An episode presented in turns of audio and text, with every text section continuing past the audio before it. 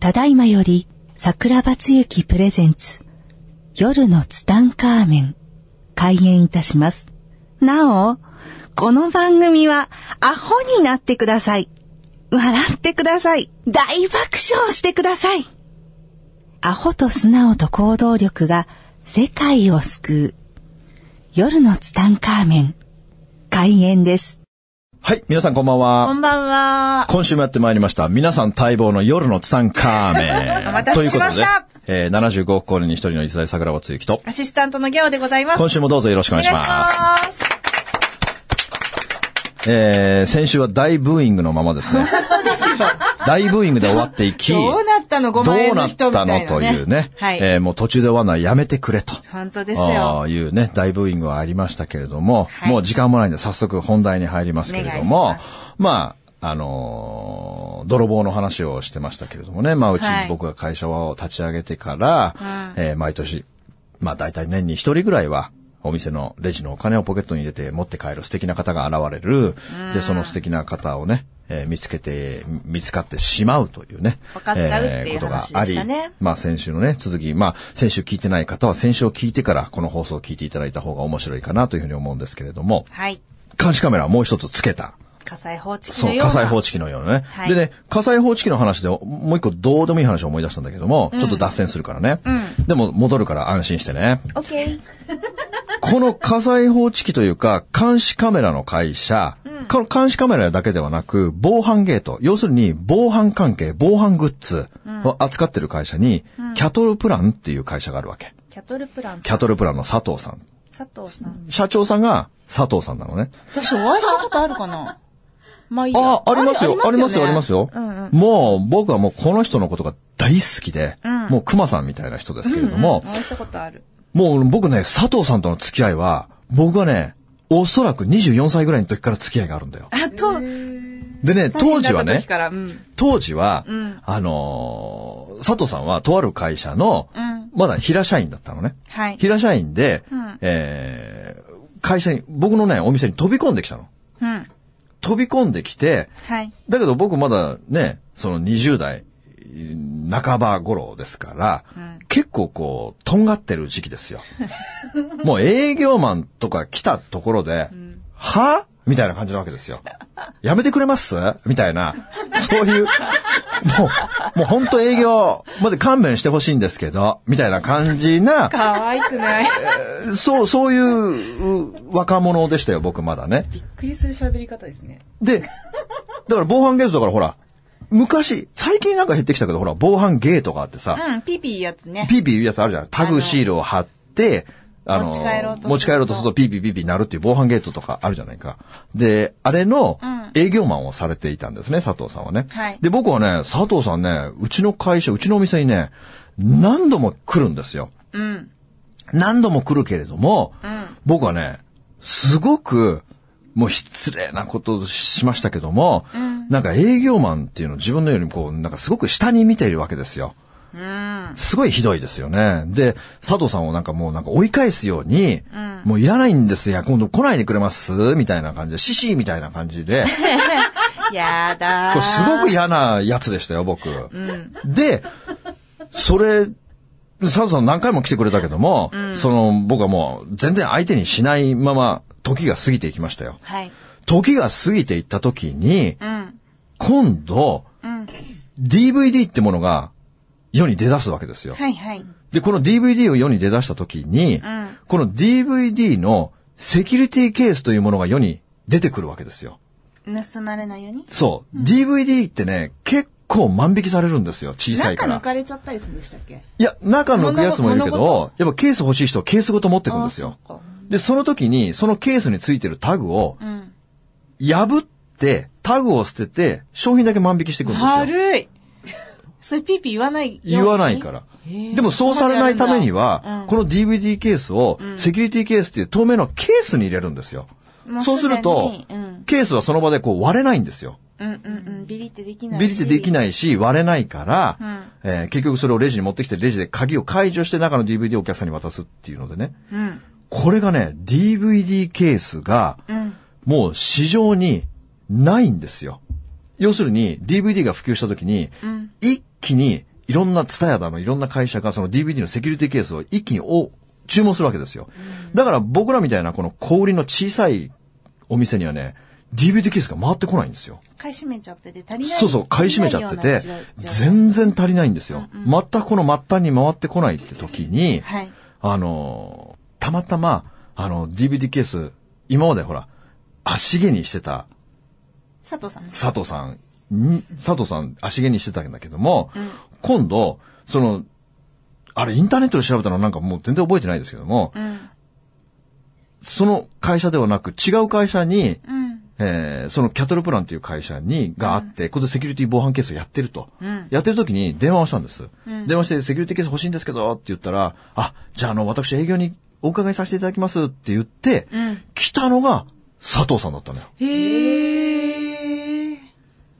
もうこの時の僕の罰の悪さわかるわかる。わかる。今まで、はぁみたいな。うん。やめてくれますみたいな。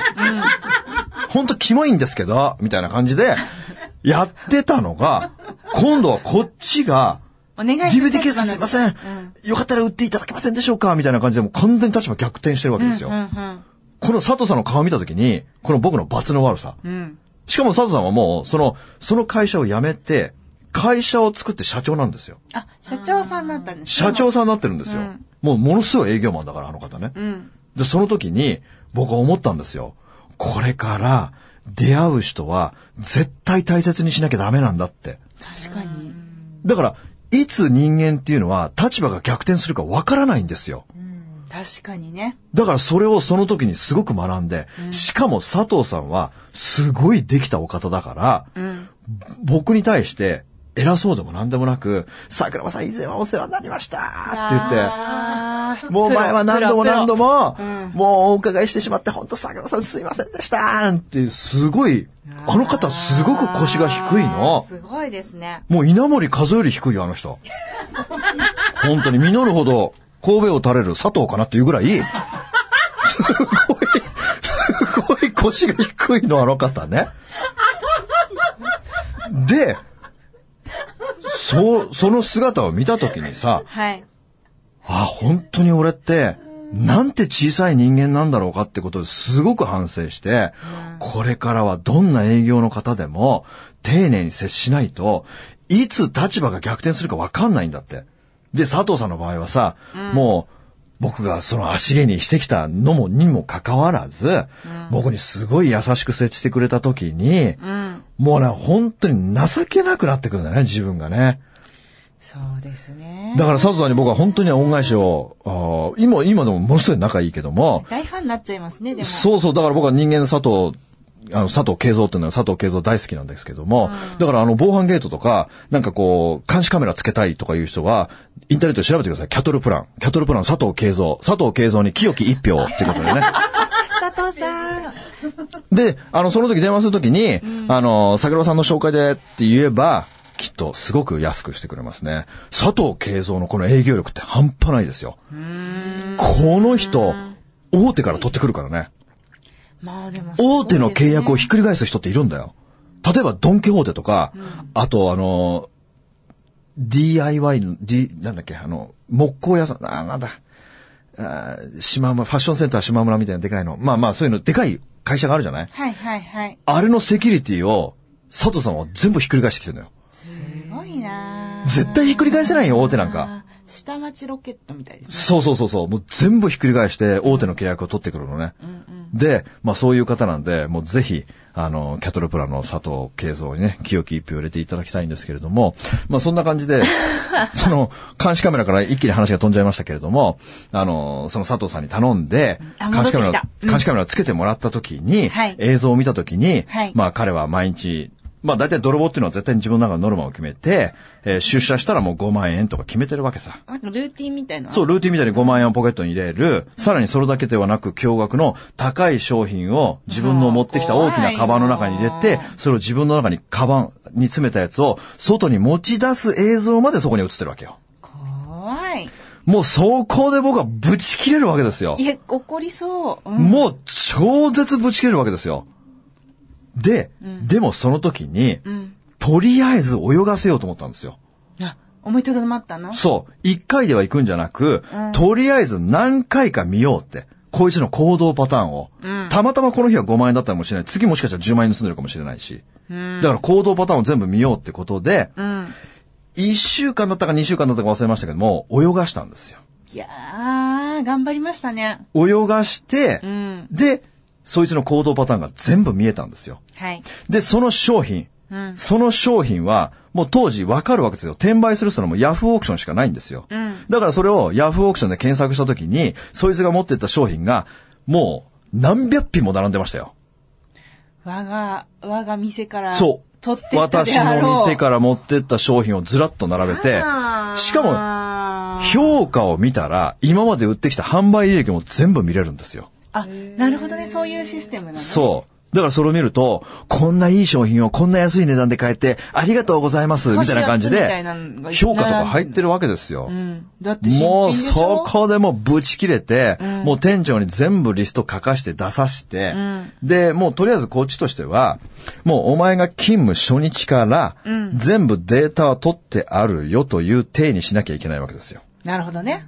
そう。だから、もうそれで、こっちで全部書類とか、うんえーもうこのテープとか全部編集して、うんだからもう彼のそのポケットに入れてるところだけを編集していくわけですよ。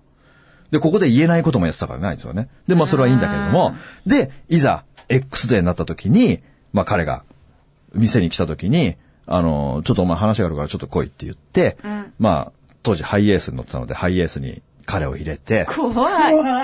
で、そこにもう、あの、テレビカメラが、あ、テレビデオがもう用意してあるの。うん。で、そこには、もう再生を押せば、彼が、あれが始まるのね。ポケットにお金を入れているシーンだけを編集した、その、横領シーン特別編みたいなやつがもう、散ばってるわけ。怖っ。で、まず話すわけ。お前さ、俺ずっと前から気がついてたんだけどさ、お前なんか俺に言えないようなことしてないって言ったらさ、もう目が泳ぐよ。うん。もうね、たい焼きくんより泳いでたよ、目 が。もう相当泳いでた、目が。たい焼きくんよりももう。たい焼きくんより泳いでたよ、やば目いがです。ねやばいよ、もう本当にやばくて。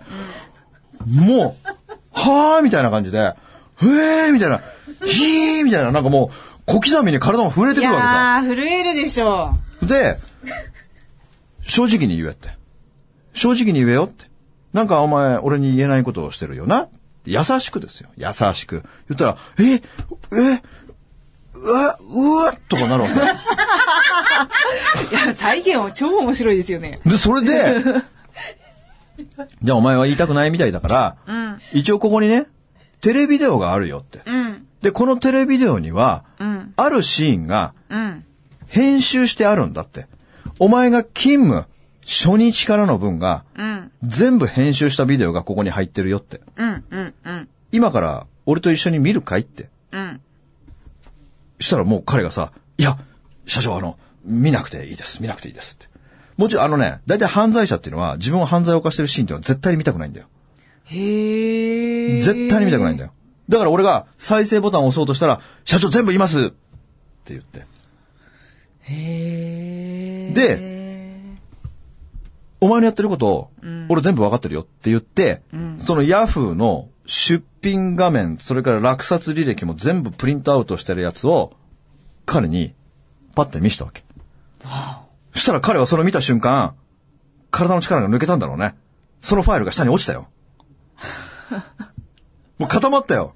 だから、そこまで知ってたのかと。ファイルを持った手が、もうファイルは下に落っこってにもかかわらず、手が固まってたもん、もう。動けなくなっちゃっ上たのな。もん動かなくなっちゃったもん。でもここまでバレてんだってことも、だから、お前のやってることは全部わかってるから、お前に正直に言えよって。お前もし、ちょっとでも俺の計算と合わなかったら、もうこのまますぐに警察行くからなって。お前正直に言えよ。お前本当に正直に言えよ。お前正直に言うかって。は、ははいとかお前全部で、いくらぐらいポケット入れたって言ったの。僕の中ではね、うん。 200万いってるかなっていう感じだったんあであ、すそれでもよ。うん。まあ200万ぐらいいってるかなっていう感じだったんですけど、うん。彼が、社長、す、すすみませんでした。僕実は、ろ、ろ、ろ、ろ、ろ、ろ、ろ、 600万です。えー怒ったでしょ。いや、僕、絶い対怒ったでしょ。いやだって200だと思ってたんだもん。や、僕もうびっくりしちゃって、僕が固まったんですよ。だってね、3だから倍。僕、彼よりも、ローを連発した。ロ、ロ、ロ、ロ、ロ、600万また。また。本当にびっいやくりし。びってくりする、びっくりする。でも、こっちは全部知ってるっていう体だから、驚いちゃいけないわけですよ。あ、そうそうそう、前提がね、ひっくり返っちゃうから前提がそう、そうだった、そうだった。で、うん。でね、俺よりも、店長の方が怒ってた。いや、怒るでしょ。店長はすごい怒った。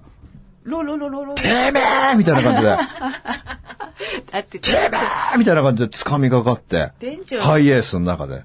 店いやちょっとやめろやめろやめろ。ここはちょっと落ち着け落ち着け落ち着け。落ち着け。で、まず、このお金、どうしようか。うん。もう、返してくれるんだったら、別に俺はいいよって。使っちゃってるでしょ持ってるわけないじゃん。で、どうす、それは選択お前が決めろと。うん。あの、返す、返せるなら、今すぐ返してくれと。返してくれないんだったら、このまま警察行こうか。あ、違う違う、警察行く前に、家族のとこ行こうさ。結婚してるんですよ、彼は。ええ結婚してるから、じゃあ、奥さんのとこ行こうかって言ったわけですよ。結婚してんのそう、結婚してんの。いやで、すいません、ちょっと、あの、警察、警察だけはちょっと無理です。ー。うんうん。じゃあ、返してくれないと困るから、その600万返せるかいって言ったら、いや、ちょっと、な、ないです、とか言って。え、じゃあそのお金、どこ行っちゃったのって。いや、すいません、あの、パチンコと風俗でなくなってしまいましあんたさ、形に残んないものばっかり。た。でもさ、お金がないわけじゃ。うんん。でもこれは、もう家族の人に返してもらうしかないな、ということで、うん。じゃあちょっとお前の家に行こうかと言って、彼の家に行くわけですよ。うん。で、彼の家に行って、で、ピンポンって押すでしょうん。で、押すと、もちろん奥さんが出てくるわけですよ。うん。奥さんが出てきた時に、旦那がいて、俺がいて、店長がいるわけですよ。で、彼はがっくり肩を落としてるでしょ店長は怒りは収まらないでしょ収まらないですよ。で、僕はその奥さんが出てきた瞬間に、僕が青ざめるんですよ。なぜかというと、彼の奥さん、臨月だったんですよ。わあ、お腹大きかったんだ。だから奥さんの姿を見た瞬間に、僕が物を言えなくなっちゃったんですよい。や、言えないですよ。一番大事な時だ。一番大事な時ですよ。ショックは禁物ですよい。や、ショックは禁物ですよ。でも、どうするのだから、だから、僕ら男3人固まり、うん。奥さんも固まり、誰も発しないんですよ、言葉を。やだー。で、このまま固まったまま、その彼が、その場で土下座して謝り出したんですよ。もう名前なんか忘れちゃいましたけど、静寂に耐えきれず。待機です。たその奥さんの名前なんかもう全然覚えてないけど、例えば、香りごめんみたいな感じで、そこで土下座して謝るわけですよ。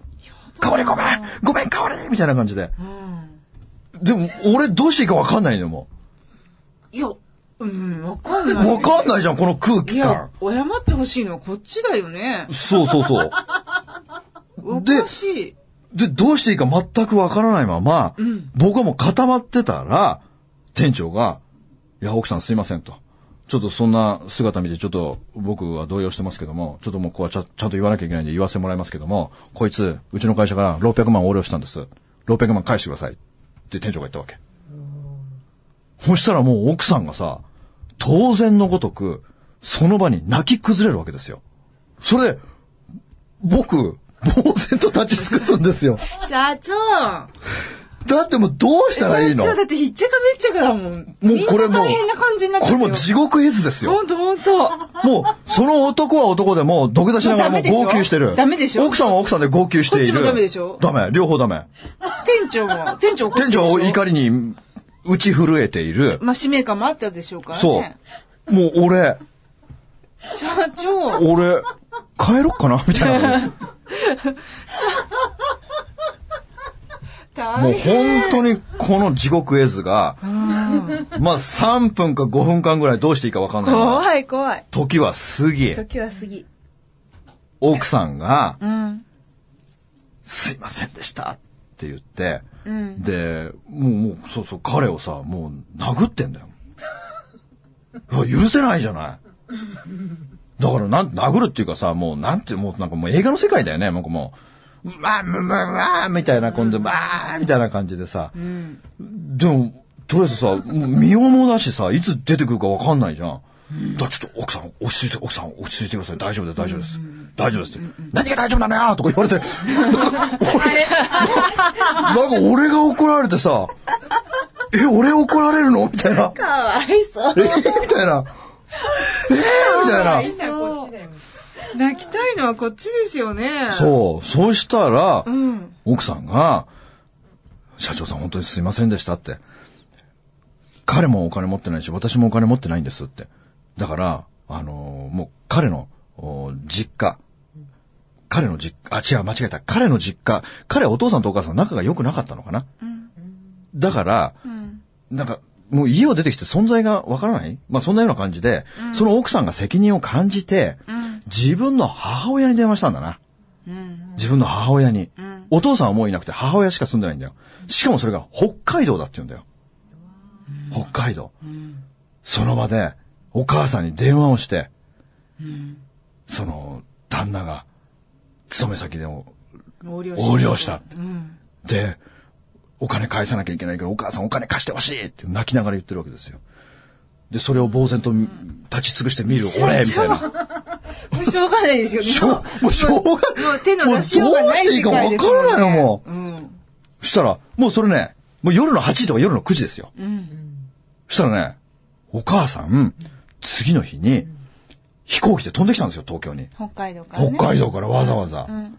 でね、もう僕それね、今でもね、あの、喫茶店で、お母さんと面二会人するでことになるのお会いさせてもらったんですけども、この時にね、うんお母さんね、松葉杖で来たんですよ。松葉杖で。ええ。お母さんね社長どうしたの足が悪いんですよ、お母さん。すごいな。足が悪くて、うん。でね、実は私、お金ないんですって。でも、今回の件で、社長さんに手ぶらで来るわけにはいかないですって。だから、私、車を今朝売ってきましたって言うんですよ。だって足悪いじゃん。で、うん。この封筒に60万円入ってますって。だからこの60万円で、うん。今日のところは勘弁してもらえませんかって、封筒を渡してきたんだよ。で、いや、ちょっとお母さん待ってくださいと。お母さん、車を売ったって言うんですけど、ほら、田舎の方ってそさう、そうそう。北海道車ね社会だから、足も悪いのなにかったら生きていけないんですよ。そうそうですね。で、そうね。お母さん、車なかったら生活できないんじゃないんですかって。いや、でそうなんですって。あの、週に2回、病院に通ってるんですって。だから車で通ってるので、その、もう、生き方がないけども、もう誰かに頼んで乗っけてってもらうか、もうそれは私がどうにかしますから、あの、とりあえずもう売ってしまったんでいいんです。だからこのお金だけは今日のところは勘弁してくださいって言ってくるわけさ。いや、お母さんそれはまずいですよと。お母さん、それはダメですよと。お母さん、このお金はちょっと僕受け取れないから、返しますって。でもお母さん、ガンとして、いや、ダメですと。このお金だけは絶対にダメですって言って、返してくるわけさ。うん。いや、いや、お母さん本当ダメですって。お母さん本当ダメですってって言って返して、もう何往復もして、うん。なんかだんだんだんだん、僕の心が病んできて、いやー、だって辛いですよ。だってなんかさ、うん。なんか最後、ん僕が悪いことしたような感じになってしまって、だって受け取れないけど、受け取らないといけないけど、でも受け取れないですもん、やっぱ。そうなんですよ。うん。だからお母さん本当ちょっと持って帰ってくださいって言うけども、やっぱお母さんやっぱこう責任感、お母さんお母さんでお母さん、まあお母さんで責任感が強くて、うん。絶対受け取ってくれなくて、うん。あ、じゃあ、じゃあわかりましたって、それを受け取るざるを得ないで、もう結局それで、お母さんはそれで、で、これから、お金の方は、あのー家族と相談して、毎月毎月少しずつもうお返しさせていただきますって言って、うん。もう話し合いはその場で終わって、で、その60万円をさ、これどうしたらいいのかなと思って。重たいですね。重みがね。そう、だからさ、本当にこの60万円。だからその、お奥さんに返し行こうかなと思ったんですよ。うん。でも、うん。それでもなんかちょっと違うかなって思って、で、また、その家族、その旦那とはい、奥さんとまたこの3人で会ってうん、話し合いをするわけですよ。うん。で、僕はこの60万円というのを受け取ったけれども、うん僕はこれ絶対受け取れないと。うんお母さんにそんな思いして、だからこの60万円でもう一回車を買い戻してくださいってうん。言ったんですけども、うんいや、それは絶対にダメですと。もう母はそんなこと絶対するような人じゃないですので、とりあえずそれはこちらの方でお納めくださいみたいな感じでさ。うん。でもなんか、僕がすごく悪い感じになっちゃってさ、うん。横にいた彼の頭思いっきり引っ叩いたよね。いや、だって、いや、やり場がないですもん。うん、で、彼はさ、あのもう僕が働いて、もう全額返しますので、本当に申し訳ありませんでしたって言ってね。当たり前だよと。そう本当ですよ。お前は何を言ってんだと。もう本当ですよ。もう僕なんかさ、いや、だっ何てにおも前でしょ。そうそう、全部お前、全部お前だよっていう話でちね。ょっとっ待ってよ、本当に。ていううん。事件っていうのも一つあったんだよね。すごいなまあこれはね、僕の中ではかなりヘビーな事件だったんぁいですや、よね。私もヘビーですよ。これはね。聞いてる皆さんもだいぶぶびっくりしたと思いますよ。で、結局彼は、うんそのまま、1円も返すことなく消えてったんだな。ええなん、なん、なん、何を思ったんですかそう、今振り返ってでもいいですけど、そな、なんなんですかそれ。あ、だから僕の中では、うん。だからもう、全部自分の蒔いた種を刈り取っただけだから、もうそれはそれでいいんですよ。僕の中では。もう、全然なんとも、だから今でもお金返してくれっていう気持ちはもう全くないし、うん。それは全然いいんですよ。だから自分の蒔いた種をそこで、本当に人生は総裁作業だからさ、そこで総裁されてるからいいんだよ。もうそこで自分がね、やっぱ今までこう悪いことをしてきたのがう、んそこで総裁されてるわけなんだから、だからカルマが一つ消えたと思って、僕の中ではもうそれはそれでもういいんだよね、別にね。で、この話ももう時間がないからできないけど、もっともっと深く、深い話だよ、これ本当は。そうですでよねもちょっともう時間フルに使ってしまってもうないのそで。うですね。びっくりしましたね。まあ、とりあえずこういう事件があったという。こんな事件はあね、山ほどあるんですよ。いや、おかしいって。まあ、それはまたね、こな、小出し何に。撒き散らしてたんですか何こもう撒いて歩いてたのもう小出しに小出しにしてね、えー、またこのスタンカーメンでね、はいお話できることがあると思うのでね、またまたね楽しみにしてほしいそうなですねと思いますけども、はいということでね、今週はこの辺で終わりたいと思います。はありがとうございました。今週もありがとうございました。 この番組の提供は、自由が丘パワーストーン天然石、アメリの提供でお送りしました。スマイル FM はたくさんの夢を乗せて走り続けています人と人をつなぎ地域と地域を結びながら全ての人に心をお伝えしたいそして何よりもあなたの笑顔が大好きなラジオでありたい 76.7MHz スマイル FM